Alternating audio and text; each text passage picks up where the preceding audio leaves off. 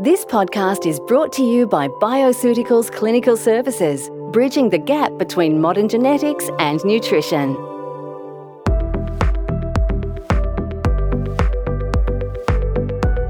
Welcome to FX Omics with Dr. Mark Donohoe, your gateway to genetics, research, and technology in the field of personalised medicine. Hi, and welcome today to Alessandra Edwards, naturopath, clinical nutritionist, and Bachelor of Health Sciences in Herbal Medicine. She's now taking her expertise in genomics and her training from her own practice into the area of precision medicine for optimizing health and performance. Welcome, Alessandra. It's good to talk with you. How are you going? Great. We finally have a little bit of sunshine here in Melbourne today, so I'm, I'm, feeling good and happy. Oh, sunshine in Melbourne isn't as rare as I once thought it was. Now, tell me a little bit about yourself. I've I've read part back, going back in your history a bit. You come from naturopathy, clinical nutrition, and uh, medical herbalism, and as far as I can read it, you've started in the area we all do of looking after sick and suffering patients, and you've taken some of the newer technologies and are moving into high performance. Can you tell me a bit about your past? Yes, exactly. So, uh, as you said, that that's my background. So, very much a clinical background in nutrition and uh, integrated naturopathy, and uh, I uh, really worked for um, ten years, uh, specializing in uh, chronic mental health and gastrointestinal health conditions. Right. And uh, my particular interest through the years uh, really focused on uh, helping those patients that um, had uh, done the rounds in terms of seeing both um, uh, allied and uh, traditional medical practitioners and still were not finding answers to their complex symptom picture. And so, if you like, that's really where I honed my um, investigative skills uh, which then uh, through the years really got translated into this passion of um, uh, what I call the DNA of performance. And like most of us, you started trying to get the gut right. It sounds like the gastrointestinal tract is the starting point for almost all of us in getting people back to a level of health that they can sustain. Yes, absolutely. And uh, particularly uh, uh, detecting um, undetected infections uh, that, that became, uh, uh, you know, my, my, particular focus of interest um, because I found that uh, very often generalized strategies were given to the patient and, and general sort of, um, you know, gut repair protocols. And um, the patients would initially uh, feel slightly better, particularly when going on elimination diets or um, you know, what I call sort of the mono diet, um, you know, sort of the, the, mm. paleo and, and GAPS and sort of those kinds of diets. Uh, so they would feel initially better, but then invariably the original symptoms will come back and often with a vengeance and uh, then with other associated symptoms. So mental health disturbances and uh, more and more food intolerances. And um, what I found was that actually going back to basics and having uh, really accurate case taking and really taking the time to do all the necessary testing very often reveal uh, revealed uh, a number of um, co-infections at gut level and uh, which which often had, had been left um, undiagnosed. Meaning more uh, bacterial, parasitic, viral. Do you have a kind of yeah, take right. What was mm. what were you finding mainly on your testing? Um, so often I was finding that um, even a previous diagnosis of a parasite like um, you know blastocystis or the entamoeba um, were usually enough to give, um, you know, for the pre- pre- previous practitioner to give a, a, a standard protocol. Right. Um, but what was left was the, the, you know, the diagnosis of other coexisting infections such as small intestinal bacterial overgrowth, for example, or mm. you know, uh, or, or you know, parasites such as Helicobacter pylori uh, further up the uh, the digestive tract. And so, what happened is that the strategy basically focused on putting the eggs on one basket and um, and concentrated on the uh, eradication of these parasites without really considering the upstream um, triggers uh, right. that perhaps um, cause the patient to uh, have a parasitic infection in the first place. And so, um, and then, you know, from there, also looking at, um, you know, the, the, specific relationship between certain genetic tendencies, for example, uh, as well as doing sort of a broader omics approach in terms of you know microbiome screening and, and looking at the um, susceptibility of an individual to be able to either um, uh, you know resolve the parasitic infection or to be able to uh, happily uh, and healthily coexist with this parasite. So just tell me, I mean, you raised SIBO uh, there a moment ago. It's come from nowhere to being a very commonly diagnosed condition now. How hmm. how do you see that? Is that because the technology's there to test successfully and to understand it? Has it been something that's always there, or is it a consequence of, say, antibiotic use in childhood? What do you have a take on from the stories and the histories you took?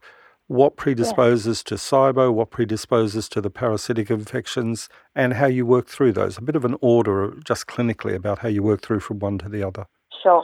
So to answer your uh, first question, uh, in terms of why is it that now it seems so many people have this diagnosis of SIBO, I think that um, first of all the testing has become more widely um, available um, also not just to medical practitioners, but also to complementary practitioners. Right. I think also that there is uh, an increased awareness of of the uh, of this condition, and so there is more um, more frequent screening for it.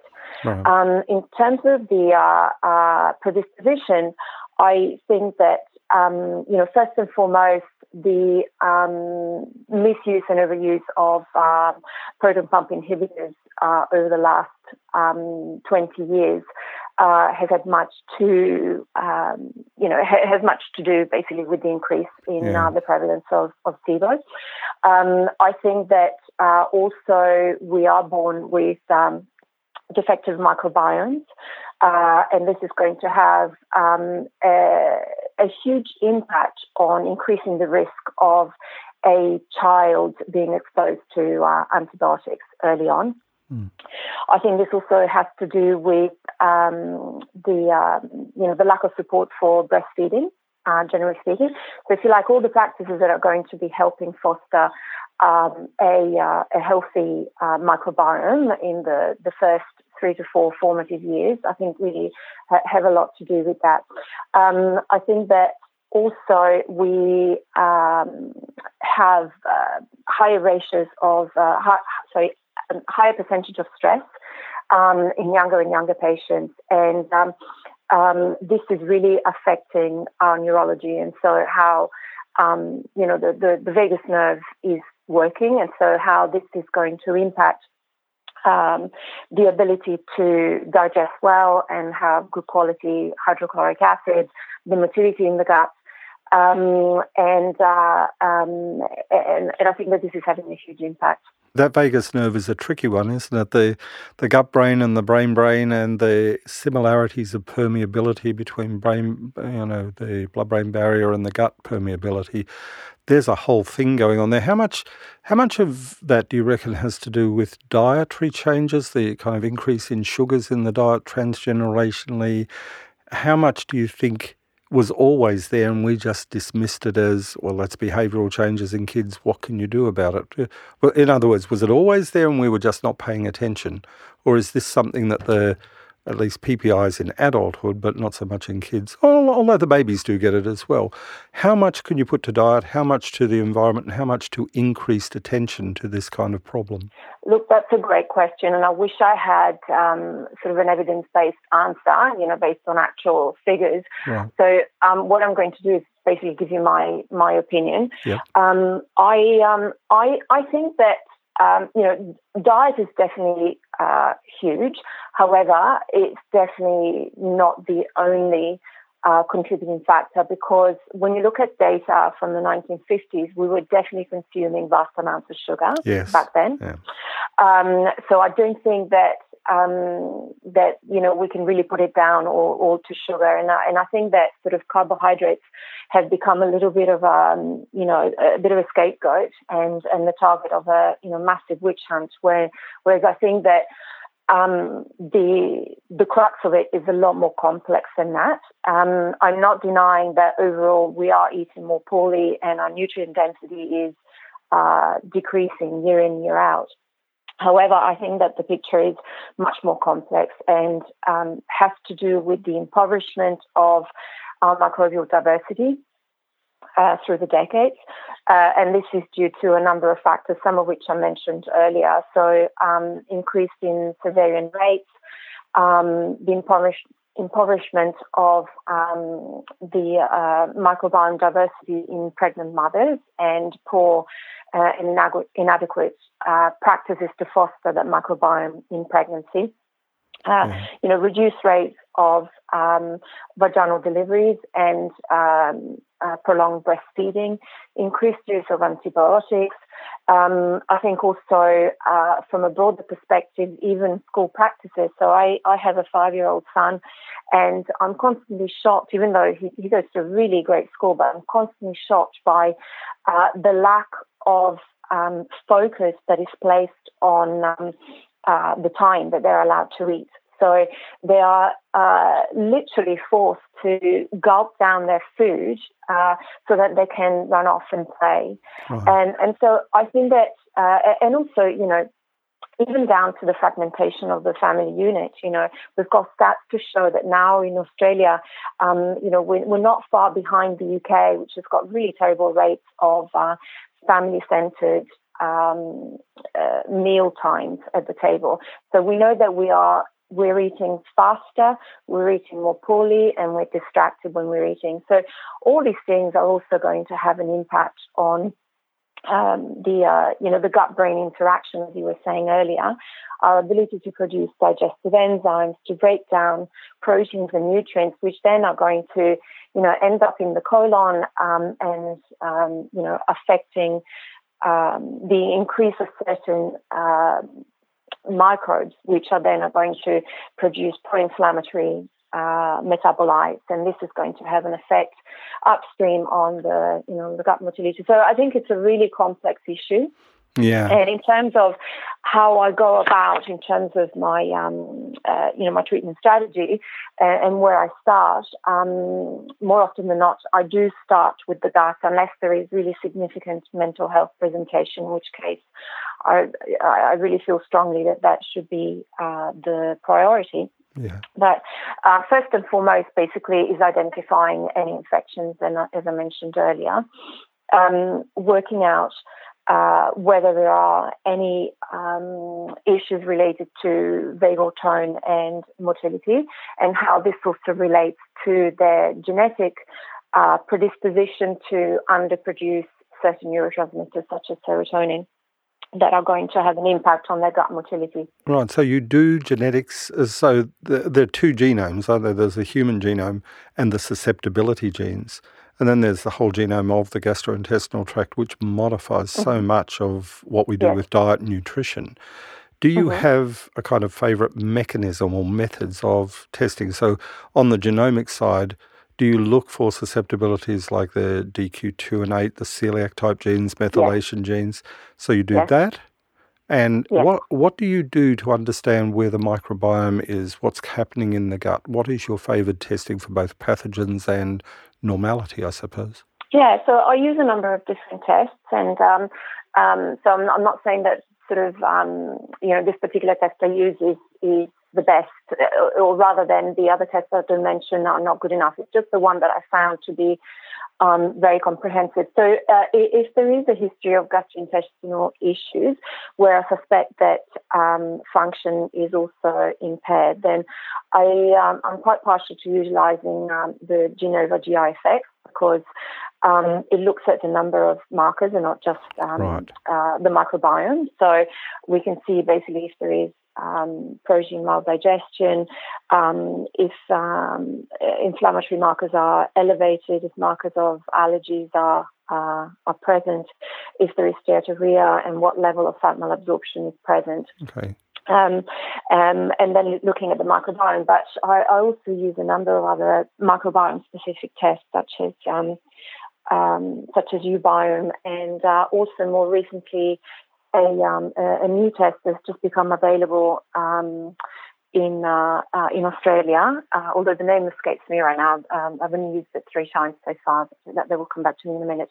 Um, so that's from the, uh, the, the gut perspective. But I is also, it, is it are these yeah. tests that look for microbial diversity, or are they uh, kind of very specific for the genome signatures of particular, you know? Um, major species of bacteria? What what's the kind yeah. of hallmark so of will, these tests? Will, yeah, so they will look at uh, uh, um, you know general phyla and right. then also particular um, particular species uh, rather than individual strains. Right. And so um, and so within that uh, also um, you know I can identify whether uh, you know specific species of uh, of microorganisms then um, um, potential contributors to an overall uh, inflammatory picture. Right. So, for example, high levels of E. coli, for example. Right. Um, yeah, um, and so that that's one aspect. The other aspect, though, is actually identifying dysbiotic pathogens as well, such as Klebsiella, for example, Citrobacter. Uh, and so that basically um, I, I, find that really useful as a navigating tool because um, it basically uh, allows me to think in terms of how much damage control do I need to uh, be mindful of here, or if they have dysbiotic bacteria, um, is there enough diversity here and um, enough numbers uh, of beneficial bacteria that uh, it basically buys me a little bit of a safety margin in terms of utilizing mm. antimicrobials, for example. Or um, does it mean that um, instead of utilizing antimicrobials, we utilize instead a uh, microbiota restoration strategy with specific prebiotics and, and strain specific probiotics, which then are going to overall alter um, the gut ecosystem so that um, you know certain certain bacteria that are considered um, opportunistic, like streptococci, for example, then, you know, in that case, I wouldn't need to use antimicrobials. Right. We would just be looking at the microbiota modification and dietary modification. There's, there are some people who seem almost bulletproof, even with pathogens in the gut, almost no matter what the diet. They seem hmm. to roam on through. What is it about individual susceptibility? What is it about the host, whether that's genome or have you identified things that make some groups more susceptible that you can kind of separate out on either, say, genomic testing or metabolic mm-hmm. testing? Mm-hmm. Is there any way of picking out the vulnerable?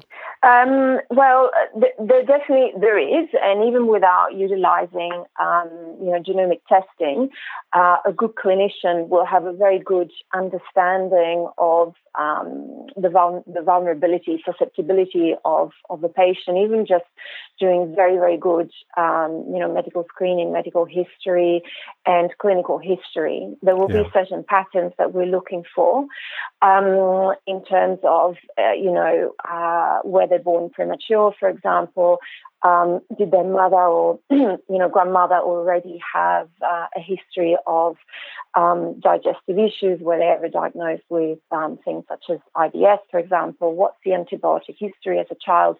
Were they often ill uh, as a child? And so you basically you start seeing a little right. bit of a pattern. Yeah. Um, in terms of um, identifying actual um, you know, uh, genes or biomarkers, that, that really is the area where a lot of personalized uh, medicine and, and the area called future sciences is actually uh, working on. So um, I, have attended a number of lectures by uh, Professor Michael Snyder, who's the chair of um, the Department of Genetics at Stanford University. And, um, you know, he basically says that the focus at the moment and has been over the last few years is on analyzing big data so as to come up with an accurate, um, reliable, and reproducible equation that could ideally be predictive um, from the DNA sequence as well as any environmental exposure as to what sort of health outcome we can expect. So, um, for example, by having his full genome sequenced and um, utilizing wearable technology that is constantly measuring his cytokine levels um, and um, you know other biomarkers, he was able to find out that um, he had a very high risk of diabetes. And when you look at him, you just could never tell because he's you know very fit and uh, and slim. and uh, and also pinpoint with incredible accuracy whether he's about to come down with the virus within 10 days without oh. having any symptoms. So at the moment. Using genetic testing, so knowing his susceptibilities, yes. or is this predictive kind of metabolomics that he's talking about? Both. Both. Uh-huh. So this is utilizing big data in terms of genomics wow. and and metabolomics. So looking at you know all the different biomarkers that you know as a doctor, for example, you would test um, through blood, but having this continuous monitoring. Um, and he tells this incredible story of when he was on a on a flight, and because he knew exactly what his um, oxygen saturation levels um, normally were, both on fl- on flight and you know on land, he knew by the difference in percentage in drops um, in uh, um, uh, you know, in this marker, that he was actually coming down with something. Wow. Um, and uh, yeah, it's absolutely fascinating. And so uh, this is, is in its infancy, but this is absolutely the future of medicine. And there is um, there are a lot of uh, uh, technological companies that are really working to develop this kind of wearable technology, whereby this data is then going to be constantly fed um, through highly sophisticated machines and, and, give you a very accurate uh, picture right. of you know how well you are, whether something is happening. They have the coolest toys at Stanford. I mean, they're just in the right area of the world to be able to use those technologies. From That's the right. user's perspective, at the other end, big data is overwhelming, to, especially to a doctor. We, you know, we're trained in that mm. diagnosis, working down a diagnostic, narrowing it the whole way. Mm. Mm-hmm. rather than doing what big data does, expand the information base until you see patterns emerging. And it, it, does seem to be the way of the future that we'll be using tools, um, technologies, data from the Genome Project. We'll be using all of those, but someone has to make sense of it because it can be overwhelming, as I'm sure you would have felt as a practitioner when people mm. walk in, dump 400 pages on your on your table, and say, "That's my genome. Why am I sick?" It doesn't work out that way yet. Um, those technologies sound like they're the, they're the future. Do you use any of those? Are they applicable in clinical practice yet? No, definitely, definitely not, not yet. Other than I use, I do use heart rate variability wearables um, right. um, because uh, they have been found to be um, very accurate and predictive, and, and um, particularly because I work in the in the field of cognitive performance. Uh, right. Uh, so I work with senior leaders and teams where cognitive performance, working memory, ability to concentrate are prized above all else. Um, so, and, and heart rate variability has been shown to be a very reliable tool um, in terms of predicting someone's performance on the day. so I do use that.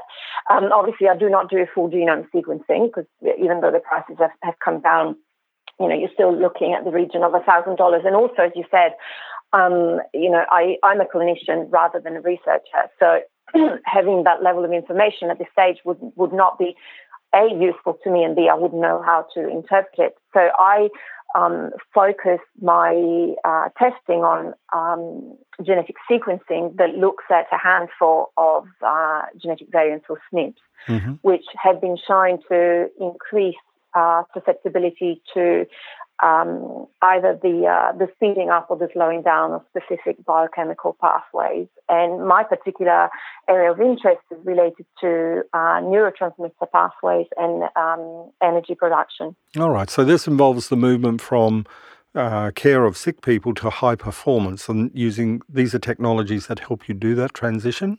Yes, absolutely. So tell yes. me, what are, what do you tend to rely on? That we have the classic SNPs that everyone knows. The MTHFR has become almost a mm-hmm. celebrity all by itself these days, mm. and a lot of newbies in this field tend to go for, well, there's the SNP, and that explains everything, which it doesn't, obviously.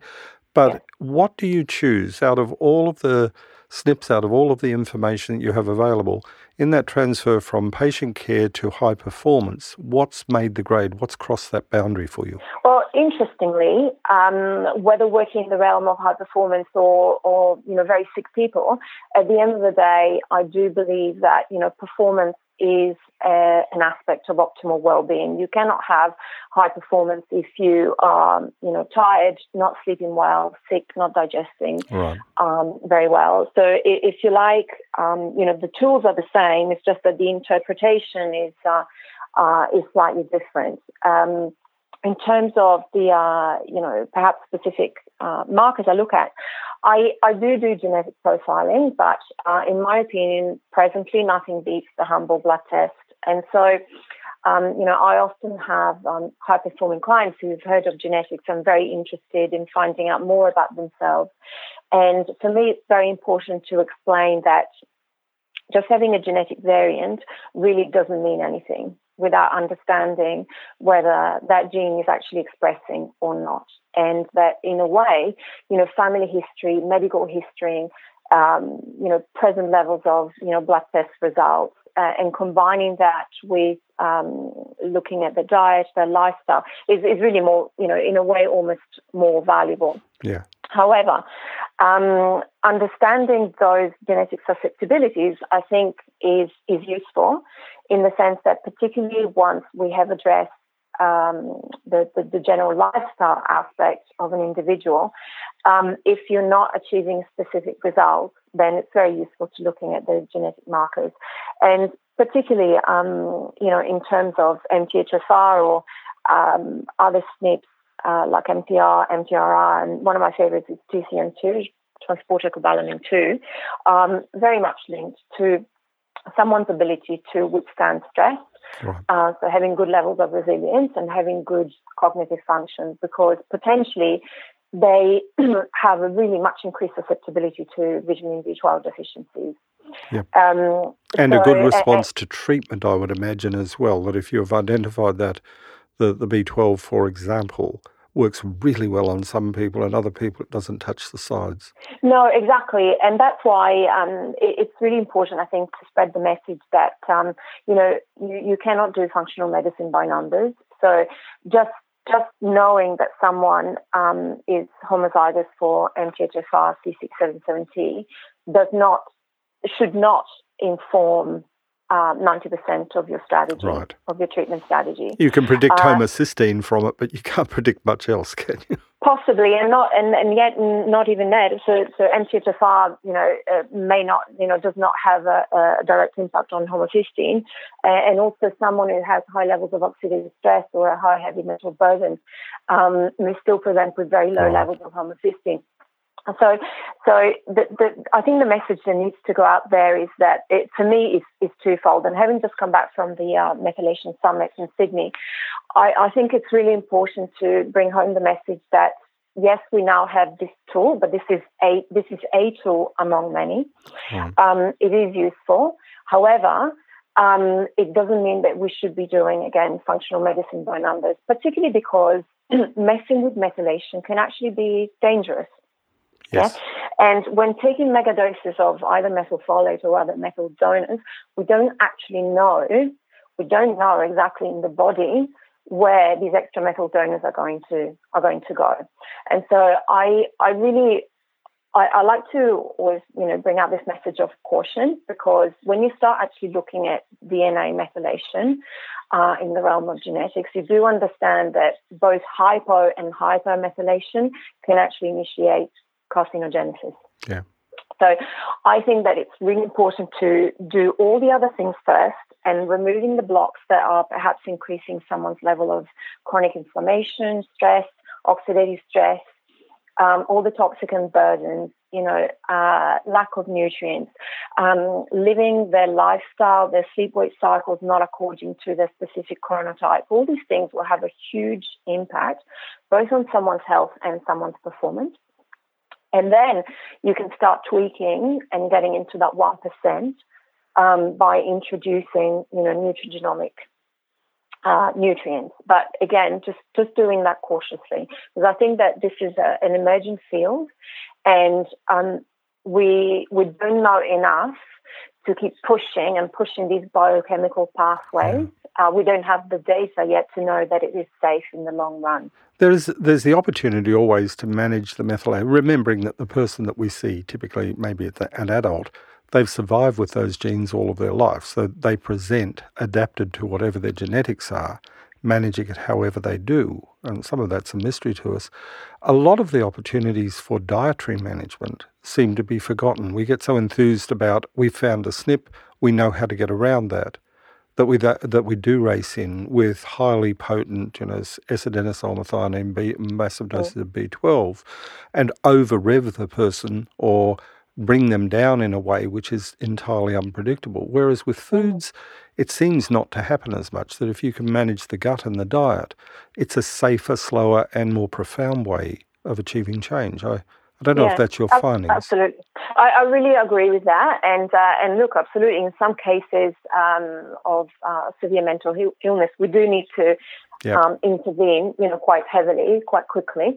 Um, but uh, uh, generally speaking, I I find you know just a couple of weeks ago, I actually had a client presented um, to me with psychosis, and the psychosis was actually induced by methylfolate. So right. they had been, you know, in, in quotes, diagnosed with MTHFR um, homozygosity and had been um, prescribed a formulation with high levels of methylfolate. And, um, and, and this person progressively got worse and worse and worse. And um, as soon as we removed that formulation, you know, within 24 hours, it starts to feel better. Yes. So, so I, I, absolutely agree with you. I think that diet is is important, and look, sometimes that is probably the most difficult conversation I have with my clients. So, I, you know, I work with very very busy individuals who also travel a lot, and um, they don't have the time to, you know, cook their food. So that that's a big consideration for for them because um, you know they're not going to have the time to be at home and um, you know ferment their own sauerkraut and yes. make their own soba noodles. So, but I, even within that. Um, there is so much dietary guidance that we can give and help someone understand, for example, if they have a susceptibility to 70% reduced um, levels of the MTHFR enzyme, meaning they need 70% more active folate in their right. diet. What does this look like? You know, if they're eating out, well, you know, can they order a side salad with every meal that they have? Yeah. Can they swap their morning, um, you know, macas on the way to work with the green smoothie, for example? And yeah. and then making them, you know, helping them understand that um, you know, that gene and that process of methylation is also going to be impacted by the levels of stress. So, um, so let's talk about, you know, stress management. Let's talk about sleep hygiene. And these things sound really boring and they're not very sexy. I know. but you know they make such a huge difference, and you would know that because you you know you've been working for a very long time in in your. Don't overstretch it there. Field. Not that long. I keep getting called a grandfather of various things. I don't I don't want to head down that line. But I have I have visited the places you mentioned, yes. Yeah, yeah, but looking we're looking good for it. Let's put it that way. Yeah. So wait for a long time, we're looking good for it. Um, so so you know that sometimes, you know, especially uh, when patients have been sick for a long time, they kind of almost don't want to hear these things. Yeah, yeah. they want a magic bullet. And in my experience, there is no magic bullet. Um, what what the, there is often is uh, a, a, lack of accurate diagnosing, and it is very complex because often we're talking yeah. about multiple diagnoses, and an understanding how one diagnosis then can impact uh, all sorts of other biochemical pathways. And so um, I, um, having experienced severe chronic illness in the past myself, I, I, I, don't blame these people because I know that we want answers. You know, when you feel really unwell, or you're very tired, or you can't think properly, you do want um, you want answers and you want them quickly. But yes. in my experience, there really isn't a one size fits all. And especially for very complex cases, it really takes time to unravel. You're literally looking at unraveling like a yarn of wool. And first and foremost, you're trying to find the, the, the, the beginning of the thread. Yes. So that you can slowly start to uh, to unwind it. We've created that expectation, though, haven't we? Medicine, the miracle of medicine is that there will be a pill for everything. And we don't go back to our Hippocratic roots of the diet, the lifestyle, the sleeping, you know, they let the food be your medicine. Yeah. I find it both with people wanting to improve performance and people who are really sick that they're interested in all of these, but they want something to make a move, something to make a visible move, make me feel better, mm-hmm. give me mm-hmm. something. And if you just move simply then back to, well, here's how we do sleep management, here's how, here's the dietary changes, here's the salads mm-hmm. you need to eat, their eyes glaze over it. Oh, you know, that's too hard. Mm. So, is mm. there an easy, is there something a practitioner, we as practitioners, could take as an easy entry point where people can see a benefit fairly quickly? And be encouraged yes. to go on to do more? I personally think that information is key, and I talk about the difference between competence and performance. So I was recently, recently writing an article about um, uh, sleep quality. Okay, now in probably seven times out of ten, um, my patients generally tell me that they're a good sleeper. Now, being a good sleeper, for example, doesn't mean you're a competent sleeper. And by this, I mean you might feel that you, you're sleeping okay, but you actually don't know whether your sleep architecture is right. You don't know if you've got sleep apnea. Um, you don't know whether you're having enough um, uh, you know, REM to non-REM cycles per night. So, so we make a lot of assumptions.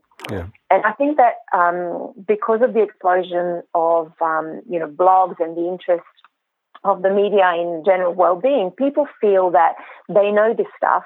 But when you actually start drilling down and explain to them, so showing them a genetic report, showing them a blood test, and bringing it all together and relating that to their family history of depression or anxiety, I think that you have a much better case for them really understanding that perhaps even those 1% changes you're asking them to make in their lifestyle can have a huge impact.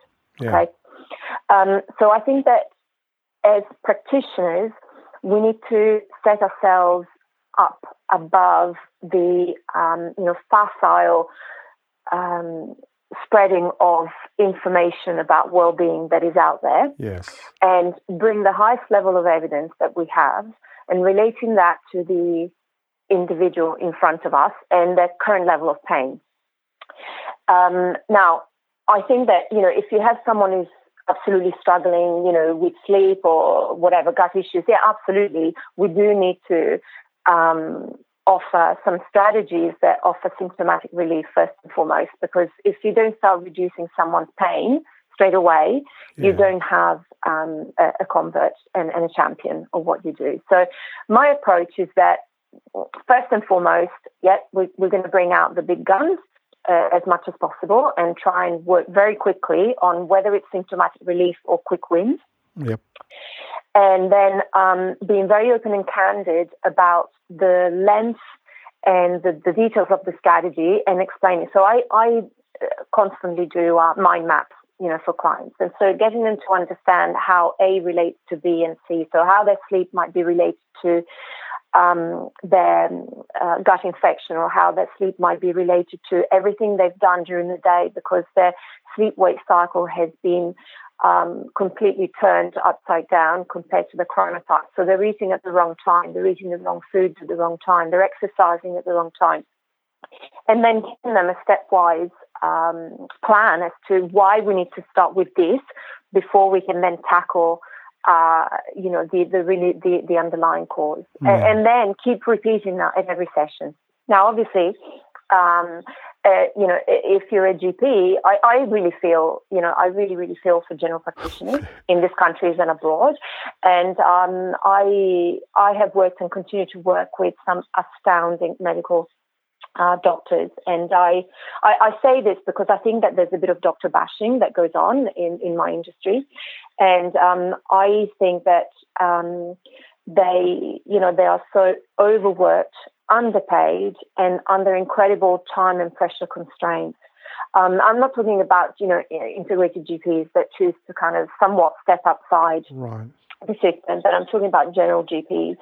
Uh, and um, and I think you know it's incredibly difficult. You know, when you have a between an eight to fifteen minute consultation, how on earth are they supposed to be counselling patients on all these lifestyle things we have been talking about. It's just impossible. Yes, it does it's make a case, impossible. though, for developing a team approach with others who can do that and who are trained in those areas. Because remember, we, we doctors are trained in disease recognition, which can be done yep. quickly and accurately, mm. and where the tests are very precise and we know what we're talking about and the drugs are well proven, even though maybe we change our minds later on.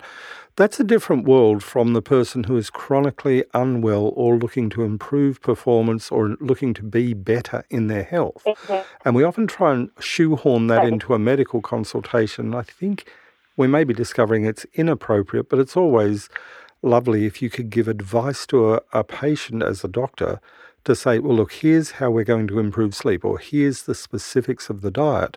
Then we run out of time and we need partners like yourself to be able to hand that off to, to be able to say, and that is better handled by someone who can put in the time, effort, energy to go through the details. And I think the team approach might just be emerging even in general practice at the moment.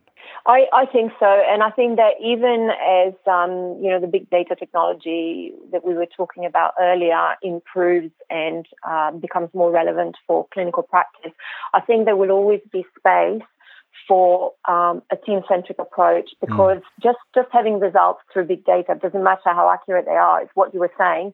Um, people still have to be motivated to implement the strategies. Yeah. So you could you could have the most accurate diagnosis ever, but the person still has to take either the medicine or make dietary changes, lifestyle changes. So I think that that I hope that that is the future of uh, of medicine.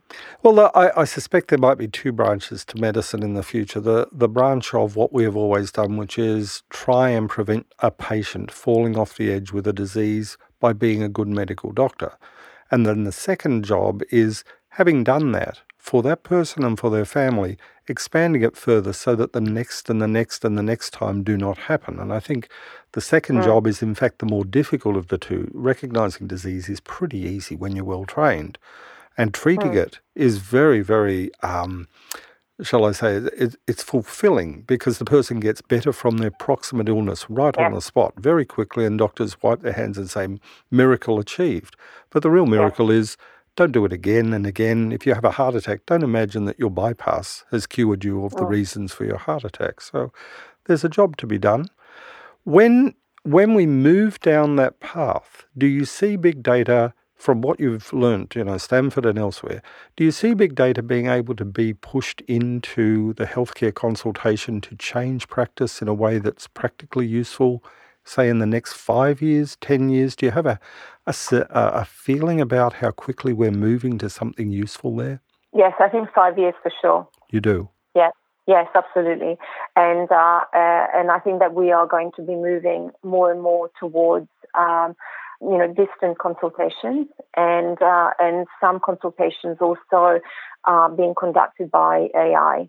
So that there'll be inputs from the big data that actually make it more sensible for both, say, doctor or naturopath and the patient or client before them? Uh, yes, absolutely. And I also think that um, much diagnosing will be done by robots in the future. I hope they're um, kind to us. I, I, think, you know, this is a question that affects not just the medical profession, but uh, uh, affects pretty much everyone at large. Right. And, um, and, and, there are changes afoot that are going to completely revolutionize um, the, the the face of the working world as we as we know it. Um, does that mean that we're all going to be out of jobs? No, I don't think so. I think that there is. I think that just things are going to to change in the sense that the more technical side of things. Uh, in terms of more straightforward, straightforward diagnosing, is going to be done by artificial intelligence. Right. Um, but um, I think that when it comes to um, uh, dealing with patients, uh, I think that we're still a long way off in terms of developing the kind of you know bedside manner and um, empathetic support that uh, humans really crave, and particularly in a world where we are becoming more and more connected, yet more and more isolated through the use of um, uh, technology. Uh, I think that uh, professionals that can develop that side of things will always do well. I'm going to ask you a difficult question. So you cover two broad areas that there is a high crossover. One is the sick person who's wanting to get back to basic levels of reasonable health, and the others are the higher performers who are looking to optimize and improve their, their kind of edge capabilities. Is there common advice or a piece of common practical advice you could give us as practitioners about what has paid off best to both achieve high performance and to bring people back from illness into a reasonable state of health? Uh, I think first and foremost for practitioners who are interested um, in moving into the area of high performance is that I think first of all um, you need to cut your teeth on the really difficult and complex cases because to understand the high performance the high performers, you have to understand the worst performers. Right. Um, and uh, it's something that I really firmly uh, believe in because that gives you an incredible knowledge at biochemical level of what creates cognitive performance, what what improves working memory, what optimizes um, mitochondrial health for then for optimal energy. Um, what constitutes, you know, how do you um, how do you take a microbiome that's completely impoverished and make it the best possible microbiome for that person? So, if you like, they they are polar opposites, but they are opposites on the same spectrum, mm-hmm. and so you can't have one without the other. So, would would that mean the gut is preeminent in that area? That if you get gut digestion and health, that that leads the way, or is the gut a downstream thing that we, we there is something we should have done before? Do we medically do we start to move away from antibiotics and pay attention to birthing? Is there are there origins that you would, if you had a magic wand, could change? That's a really difficult question because you're kind of almost asking me, you know, what do I think is the most important organ system in the body? That's, that's true. and, and, you know, um, it, you know, if I ask a psychiatrist, uh, you know, could you study psychiatry without doing your medical training? The answer would be probably no. Um, so I think you need to have um, a, an understanding of the fact that we are not separate body parts and we are one continuum. So um, having good knowledge of the microbiome should not preclude having good knowledge of right. the nervous system because they all impact each other. Um, but then within that, absolutely, you know, um, specializations are, are, are useful.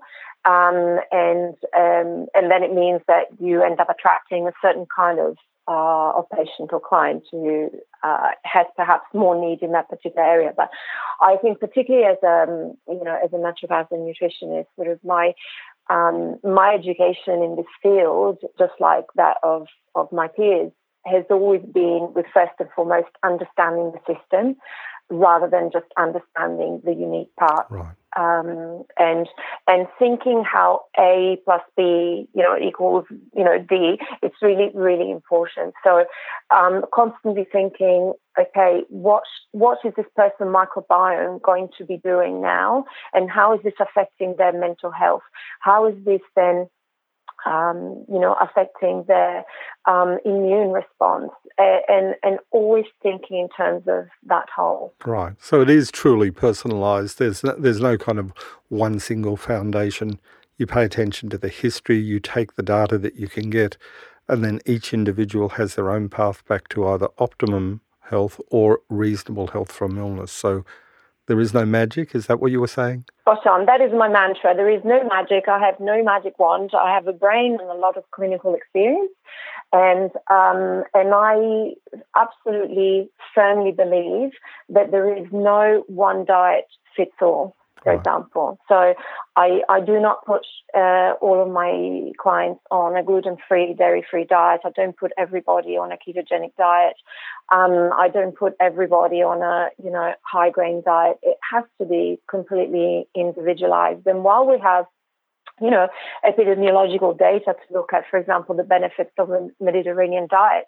You know, within that, we need to also consider, you know, genetics. So, you know, uh, some some people who have specific, specific um, you know, um, genetic haplotypes will not do well on even high levels of olive oil, for example. So, uh, and then what's their microbiome like? You know, do they have a microbiome that currently looks like they have uh, an overgrowth of bacteria that love um, fat?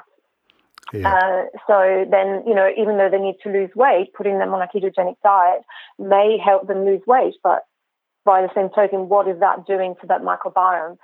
Um, so everything has to be pondered and considered. And, and I have previously got in trouble for writing blogs dismissing some of these famous diets. And I, I really stand by the evidence I see in clinic.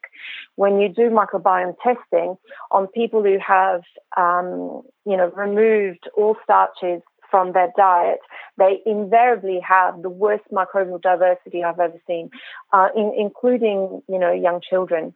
And despite eating, you know, kilos of sauerkraut and um, you know, and, and fermented products. So we have to be judicious and we have to remember that any kind of prescription we give, including dietary prescription, potentially can have uh, a long term bearing on that person's wellness as well as lifespan in years to come. Yes. So um, I think, you know, first do no harm. And, um, you know, if you are uh, making prescriptions um, without really knowing the full picture, then just, you know, we have to be honest and say, this is the evidence we have for this right now.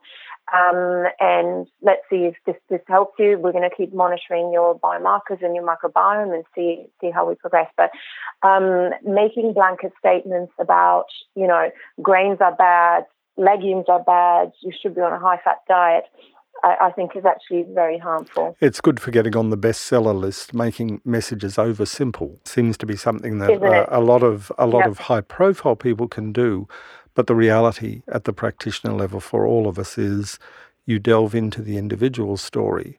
And it sounds to me like what you do is you use your technologies as a map, not as a, a, kind of a prescription or a guideline, but as a map to know where the weak points are, where the strong points are, and then play them out one by one. Yeah, I love that. I'm going to reuse that. I use a map. That's really, really nice. And you have um, really summarized very well the um, uh, the essence of uh, of what I do. And sometimes, you know, what you were saying about some high profile personalities, I often wonder, if, even if they are, um, uh, even if they're doctors, I do, I often wonder whether they're still in clinical practice, um, because it's just not it's just not something I have seen in, in, in my practice of, of 10 years that that approach ever works. Yes. Um, you know, and sure, you know, you might you might have different cohorts of people that you know generally you find have certain characteristics and might respond to that. But just just to say that everybody should be on that diet, I always think, really, are you yes. really a clinical practitioner? I'm, um, I'm, I am sure you are right on that. That as people ascend to the heights, the dizzying heights of uh, celebrity, they leave clinical yeah. practice behind, and that touchstone for most of us as practitioners uh, is really, really important. You can get books that take an extreme view, and for a few people they'll work, and then you realise there's no magic in there. It's hard work, and you go back to that same hard work. That's it, and that's that's exactly what it is. It's hard work, and I, I, I will share very briefly this story of a client of mine who, um, so he's a high performing client, very very successful business person, and uh, who's also very interested in meditation. So he attended a, um, a one month long retreat in Spain uh, to do his, uh, uh, you know, to do a meditation retreat. And as part of the retreat, a couple of times a week, they would have open discussions about, um, you know, what the students were finding, um, how, how the students were finding the program. And on a particular day, two or three people commented on how uncomfortable they were finding the meditation. And at this point, the meditation teacher put his hand up to stop them speaking and said, comfortable. Whoever said that this was going to be comfortable? and so my client was saying that, you know, the thought that we have is that things should be comfortable. We live in an era of comfort. Yeah, we have ready-made meals. We can, we have, um, you know, even TV. We can watch, you know, ten episodes of a series at, at a click of a button. We don't have to wait for next week's episode. Everything is about comfort. And behind that, he was telling me the thought is that, you know, this shouldn't be uncomfortable. But whoever said that, health is not easy. We take it for granted. And it's, it's about effort. So if you want high impact, you need to put in high effort. And on that note, Alessandra Edwards, it's been delightful to talk with you. Thank you very much for your insights, and I hope to talk to you again. Likewise, thank you so much for your time and your insightful questions. Thanks, Alessandra. Bye.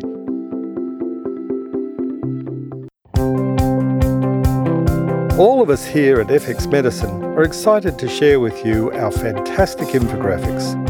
They're now available to purchase in high quality poster and digital formats.